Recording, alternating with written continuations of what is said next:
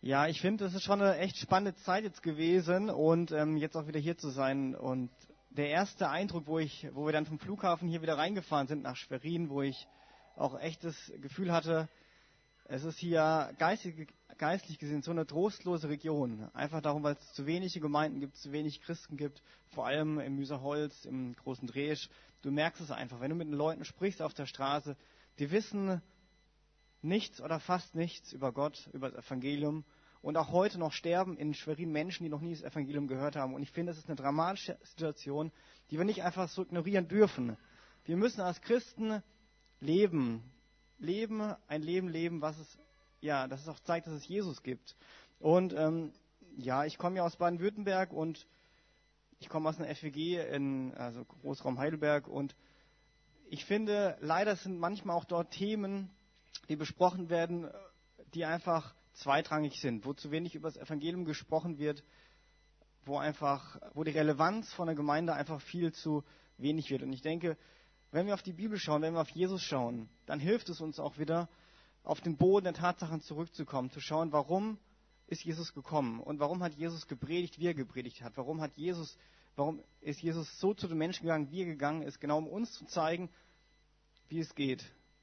Und deswegen habe ich mir auch die Geschichte, die bekannte Geschichte ausgesucht, der barmherzige Samariter. Und oftmals lesen wir die Geschichte oberflächlich, gucken drüber und denken, naja, kennen das schon, machen Haken dran und es geht weiter. Aber Jesus hat damit was ganz Klares und ähm, Wichtiges uns, ja, uns gezeigt, auch dem, dem jungen Mann, mit dem er gesprochen hat, in der Geschichte, Vers 25, lesen wir das. Und ich finde es so spannend, ähm, wenn wir auch mit unseren Kindern äh, auch abends diese Geschichten lesen. Und ich merke auch immer bei diesen Gleichnissen oder bei diesen Geschichten aus der Bibel, die Kinder werden so tief berührt, auch über den einfachen Kindertext Bibel, äh, also von der Kinderbibel. Das ist so spannend.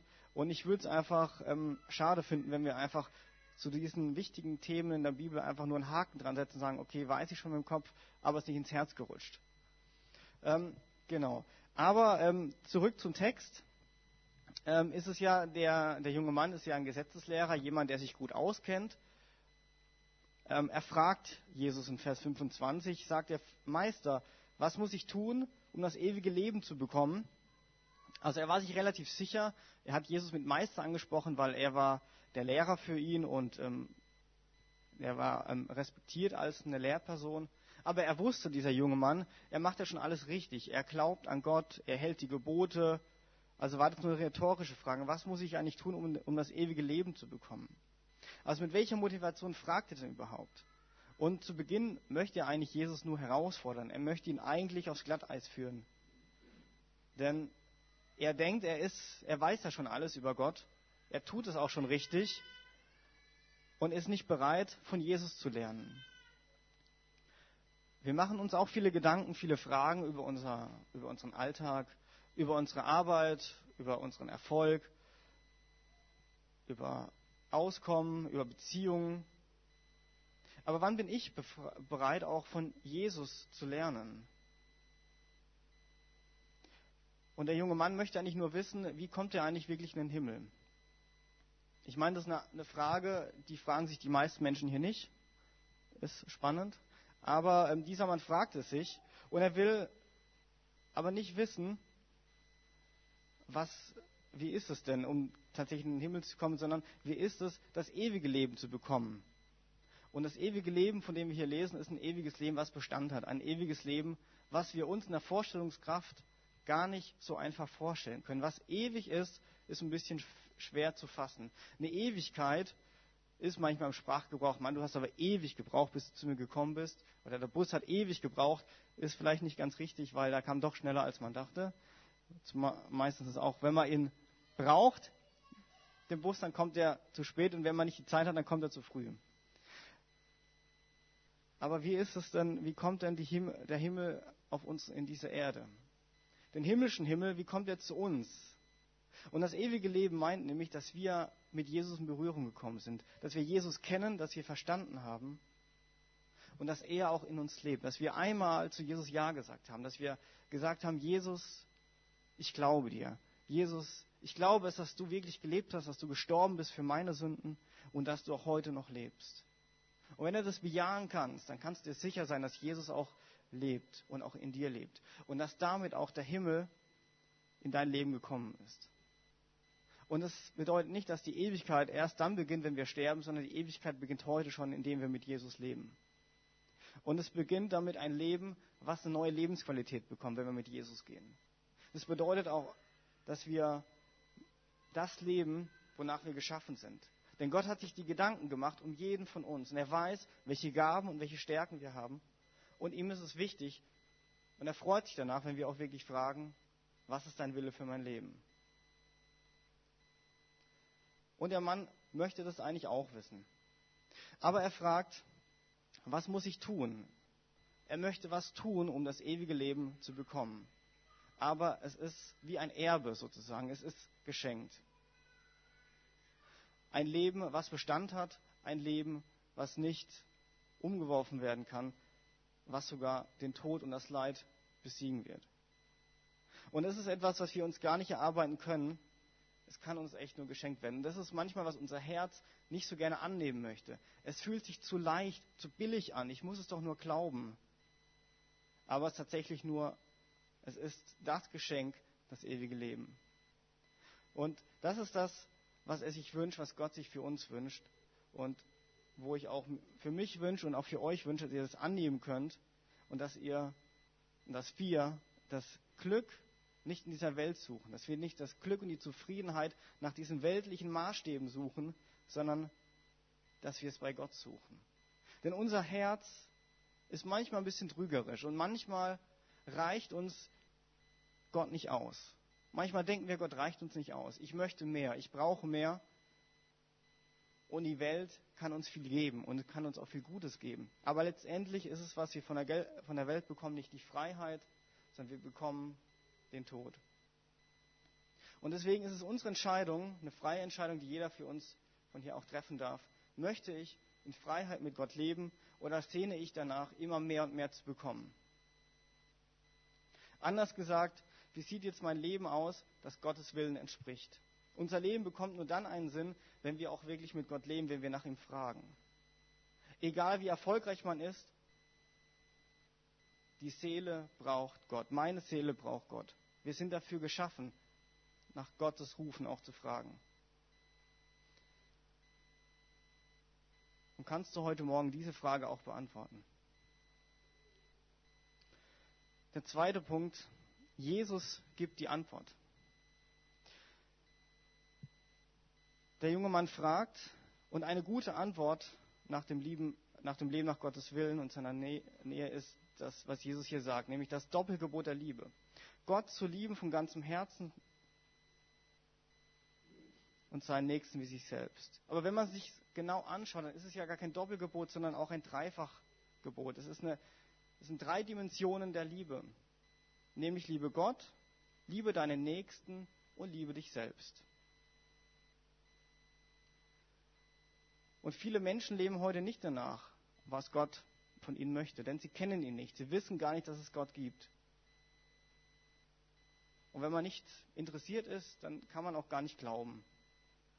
Und vielleicht kennst du Menschen in deiner Umgebung, die noch nicht mit Jesus gehen wollen, die noch nichts von ihm gehört haben. Wenn ich von Glauben spreche, dann spreche ich jetzt von meinem Glauben, wie ich auch Gott erfahren habe, wie ich glauben kann, wie ich Gott kennengelernt habe. Aber der Glaube kann für einen anderen Menschen fremd sein, weil er so Gott nicht kennengelernt hat, weil er Gott nicht wahrgenommen hat, weil er nie gehört hat, dass es einen Gott gibt, der ihn liebt. Und es gibt schon einen Unterschied von Menschen, die schon mit, mit Gott in Berührung gekommen sind. Es gibt vielleicht einen Gott oder es gibt eine andere Dimension, die ich nicht erklären kann. Oder ich habe eine Beziehung mit Gott. Ich frage nach ihm. Und das kann man so ein bisschen mit einer Liebesbeziehung auch vergleichen. Die Beziehung, die sich Gott mit uns, uns wünscht. Gott ist kein Stein oder irgend, irgendetwas, was wir nicht berühren können. Gott ist nahbar. Gott kam auf diese Erde. Und das ist das Schöne, dass Gott eine Gemeinschaft mit seinen Kindern möchte. Mit meiner Frau bin ich jetzt neun Jahre verheiratet und immer wieder entdecke ich auch neue Facetten an unserer Beziehung. Manche Sachen, die sind, die mich überraschen, die ich noch nicht wusste, manche Sachen, die mich auch herausfordern und andere Sachen, die mich auch wirklich glücklich machen. Und die Menschen suchen sich heute, die Menschen suchen nach Antworten auf ihr Leben. Und oftmals suchen sie auch die Antworten auf ihr Leben in den Kirchen, aber sie hören keine Antworten mehr. Sie hören nur das, was die Welt ihnen auch schon gibt. Wir dürfen authentisch von unserem Glauben sprechen. Wir dürfen klar von Jesus reden, ohne Angst, ohne Furcht. Dürfen wir erkennen, wer Gott ist. Und die Leute freuen sich, das zu hören. Wir brauchen keine Angst haben, von Jesus zu erzählen. Uns muss es nicht peinlich sein, von Jesus zu erzählen. Denn wenn jemand mal dabei gewesen ist, wenn jemand gestorben ist und man den Tod spürt und auch riecht, dann ist diese Peinlichkeit weg. Dann weißt du, es geht nur noch um Leben und Tod. Und dann weißt du, dass du nur von Jesus erzählen kannst, denn er ist es, der uns rettet. Aber jetzt spricht hier Jesus auch von dem sich selbst lieben. Und das Selbstlieben hat so einen negativen Charakter. Also wenn ich mich selbst liebe, das ist so ein bisschen egoistisch. Ich denke nur an mich selber, ich fühle mich schön und mir sind die anderen egal. Aber von dem Selbstlieben, von dem Jesus hier spricht, es, es hat nichts mit Egoismus zu tun. Und die Selbstliebe ist auch nicht, Gott ist nur die Liebe. Gott ist Liebe und er hat aber auch die Gerechtigkeit. Denn Egoismus, das ist die Selbstliebe auf Kosten von anderer Menschen. Und das möchte Jesus überhaupt nicht hiermit sagen. Von der, von der Selbstliebe, von, den, von dem Jesus hier spricht, ist etwas, dass wir Menschen uns erkennen können, den Wert erkennen können, den Gott in uns hineingelegt hat. Uns sehen können mit Gottes Augen. Uns keinen schlechten, keine schlechten Gedanken machen, wenn wir morgens aufstehen, in den Spiegel gucken und total undankbar sind und denken, Mann, Gott, warum hast du mich so gemacht? Warum bin ich so groß oder warum bin ich so klein? Warum bin ich so dünn oder so dick oder warum bin ich nicht so schlau wie die anderen? Warum kann ich das oder jenes nicht? Das ist nicht das, was Gott möchte. Gott ist, dass wir auch dankbar sein können, so wie Gott uns auch gemacht hat. Natürlich spielt da auch unser die Sünde mit rein. Natürlich sind wir auch in einer gefallenen Welt. Und natürlich fordert uns auch diese Welt heraus. Und natürlich können wir nicht sagen, ich habe Fehler, ich lasse die Fehler beiseite und arbeite nicht dran. Natürlich müssen wir auch an unseren Fehlern arbeiten. Aber zunächst beginnt es damit, mich selber anzunehmen. Denn wenn ich mich nicht annehmen kann, kann ich keinen anderen Menschen helfen, kann ich auch nicht die Empathie haben für jemand anderen. Wenn ich unzufrieden bin mit meinem, mit mir selber, egal wie gesund, wie krank, was ich auch immer habe, darüber dankbar zu sein und zu erkennen, auch damit kann Gott was Gutes anfangen. Das ist gesund und hilft uns, aus einer Depression rauszukommen. Denn, denn Gott liebt dich und Gott liebt mich. Und das ist das Schöne, dass wir nicht perfekt sein müssen, weil wir es gar nicht können. Wir müssen uns nicht verstecken, wir dürfen ehrlich vor Gott kommen.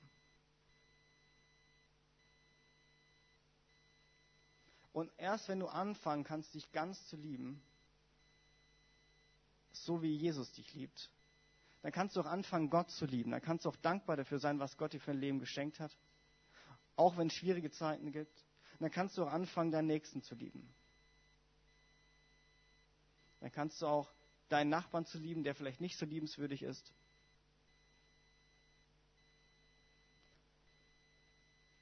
Und das Schöne ist, du bist nicht dabei alleine. Gott hilft dir und Gott möchte auch, dass du auf seine Stimme hörst und bei deinem Nachbarn mal klopfst und vielleicht auch mal einen Kaffee anbietest und auch mal fragst, hey, wie geht's dir? Aber Jesus lässt uns ja nicht alleine, denn Jesus wird konkret. Wird ganz konkret. Er erzählt uns die Geschichte vom barmherzigen Barmariter. Aber wie oft sehen wir jemanden, dem es schlecht geht, er hat eine Not und wir gehen vorbei wie der Priester. Das ist nicht das, was Gott möchte. Die geistlichen Lehrer in der jüdischen Zeit hatten eine große Verantwortung vor Gott. Sie waren in der Verantwortung, die Tora, das Alte Testament den Menschen zu erklären. Und die jüdischen Leiter bekamen auch eine große Anerkennung von den Leuten, von den Juden. Und mit diesem Gleichnis bricht Jesus das Denken dieses jungen Mannes. Wieso? Denn er war ein Gesetzeslehrer, er war ebenso verantwortlich wie die Priester den Menschen das Wort Gottes verständlich nahezubringen. Sie hatten die Verantwortung, den Juden zu helfen, ein Leben zu führen, so wie es das Gesetz fordert. Aber sie nutzten das Gesetz nur dazu, um die anderen Menschen zu verurteilen. nicht um ihnen zu helfen. Und Jesus wusste das. Er wusste, wie stolz die Priester waren. Er wusste, wie, gut, wie, wie für gut sie sich halten und hielten. Und das ist das Schöne. Gott ist lebendig. Und Jesus kennt dich und Jesus kennt auch mein Herz. Er kennt meine Motivation, warum ich, warum ich im Patchwork Center arbeite. Warum wir in der Gemeinde mithelfen. Er kennt unsere Motivation. Das ist das Schöne. Ich kann nichts vormachen. Ich muss einfach ich sein und darf authentisch sein. Und Jesus möchte, dass wir keine falschen Gesetzeslehrer sind. Denn das Gesetz ist nicht das, was uns rettet. Es weist nur auf den Gott hin, aber letztendlich rettet uns das Evangelium. Das Gesetz bringt uns kein Leben. Es hilft in der Erkenntnis, aber wir müssen anfangen, an Jesus zu glauben. Und wenn ich, der, wenn ich die Not bei einem Menschen sehe und erkenne, ich darf eingreifen, ich darf helfen. Ich darf die Wunden verbinden,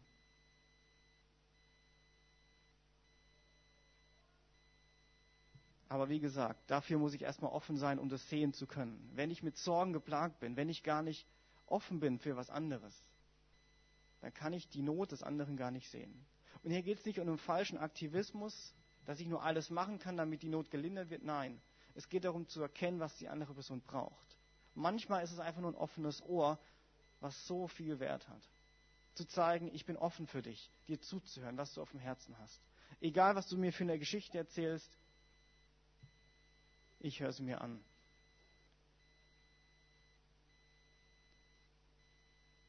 Und wenn ich weiß, wer Jesus ist für mich,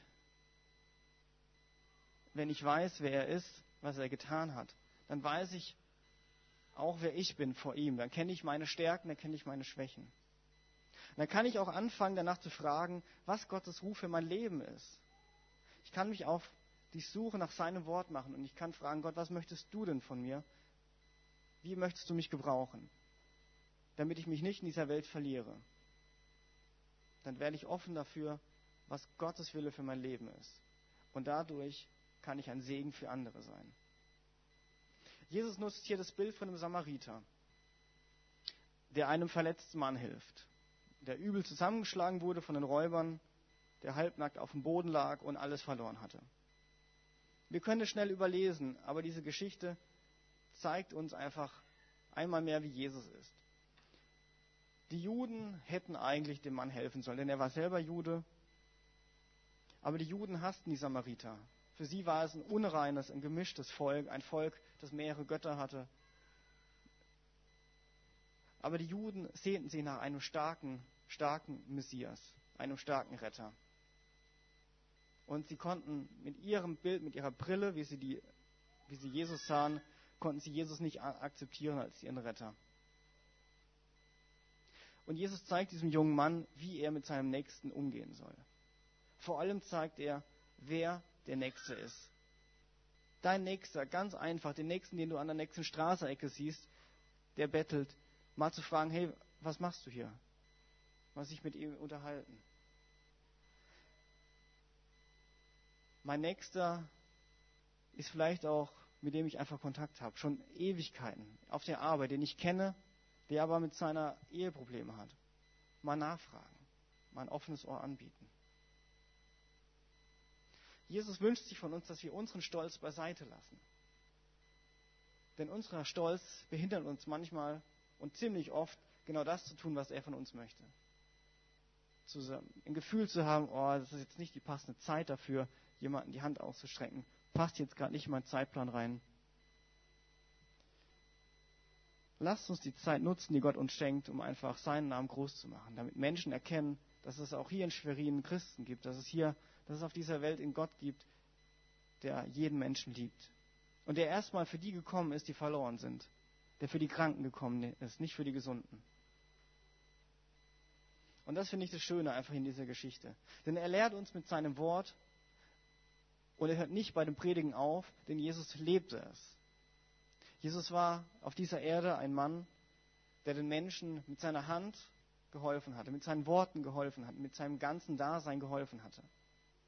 Und wenn wir nur über das Evangelium reden, ist schon sehr wichtig, aber wir müssen das Evangelium auch leben, damit es auch sichtbar für andere Menschen wird, die es noch nicht hören können. Denn Jesus gab sich für uns hin. Und es bedeutet auch, dass er für uns und für mich gestorben ist. Für andere könnte aber auch das Bild vom Samariter falsch verstanden werden. Denn der Samariter wurde durch seine gute Tat nicht gerettet. Das lesen wir hier nicht. Er half dem Verletzten, weil er es verstanden hatte. Weil er helfen konnte und helfen wollte. Aber auch dieser Samariter, um das ewige Leben zu bekommen, musste er glauben. Also kein Mensch wird sich, das, wird sich die Rettung erarbeiten können. Niemand ist da in der Lage dafür. Es ist wirklich nur der Glaube an Jesus Christus. Und das ist das Schöne, Einfache und manchmal doch das Schwere daran, dass es zu einfach erscheint.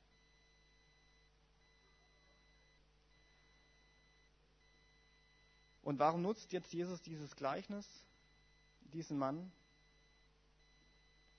Einfach zu demonstrieren, der Priester war nicht in der Lage, des Menschen zu heilen. Der Gesetzlehrer auch nicht. Jeder, der an Jesus glaubt, ist in der Lage, von Jesus zu erzählen, auch einen Menschen das Evangelium zu bringen. Es ist schön, wenn wir, die, wenn wir ausgebildet sind, wenn wir über die Bibel reden können. Aber Jesus gebraucht jeden, der an seinen Namen glaubt, von ihm zu erzählen. Manchmal ist es gar nicht so schwierig und wir dürfen einfach uns trauen, von ihm zu erzählen. Ob das hier in der Innenstadt ist, hier auf dem Marktplatz, ob das auf dem Dreh ist, wir dürfen von Jesus erzählen. Und das ist das, was die Menschen hören müssen, um sich zu entscheiden für oder gegen Jesus. Aber wenn sie es nicht hören dürfen, werden sie sich nie entscheiden können. Und das Spannende auch, was ich auch beim, beim ähm, was, was ich auch gelesen habe, ist, bei den Römern waren kranke, schwache, behinderte Menschen, die wurden aussortiert. Das war eine Strafe der Götter. Erst durch die Christen kam kam die Hilfe für die Schwachen in die Kultur hinein. Erst durch die Christen, erst durch das Zeugnis von Jesus kam, kam dieses Gefühl, dieses Mitgefühl für andere Menschen mit hinein, dieses Mitleiden. Nicht nur ein Mitleid zeigen, sondern ein Mitleiden mitgehen, die extra Meile gehen. Das war in ganzen anderen Kulturen war das immer eine Strafe Gottes. Wenn du krank geboren wurdest, wenn du einen Unfall hattest, es war irgendwas Mystisches. Aber durch das Zeugnis von Jesus haben die Christen verstanden, wir müssen zu den Schwachen gehen, wir müssen zu den Ausgestoßenen gehen. Und das macht einen riesen Unterschied bei den Menschen, die Jesus noch nicht kennen. Wie wichtig ist Gott jetzt in meinem Alltag? Wonach sehnt sich dein Herz heute? Und wir leben ja hier in einer Region, wo Gott nicht die größte Rolle spielt. Es ist darauf ausgelegt, mehr zu haben, als uns gut tut. Aber in Wirklichkeit, wenn Menschen Jesus nicht haben, sind sie bitterarm. Und das ist sehr dramatisch. Arm im Glauben. Und es erschreckt mich trotzdem immer wieder, wenn ich in anderen Gemeinden bin, wenn ich sehe, wie viel es Christen es gibt. Aber es ist schwierig, dieses Evangelium zu leben.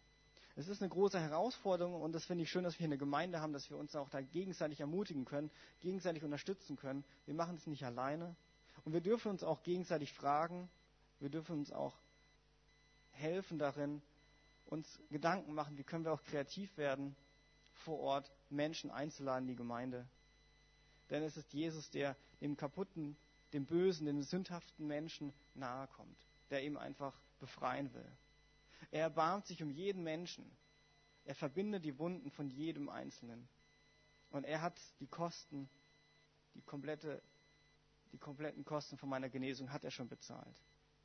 Es hört sich vielleicht heute Morgen zu einfach an, aber für all deine Probleme, für all deine Fragen, für all deine Sehnsucht, für deine inneren Wunde, Wunden, es gibt nur eine Lösung dafür. Und die heißt Jesus. Halte dich immer an ihn und gebrauche dein Leben, damit durch dein Leben andere gesegnet werden. Amen.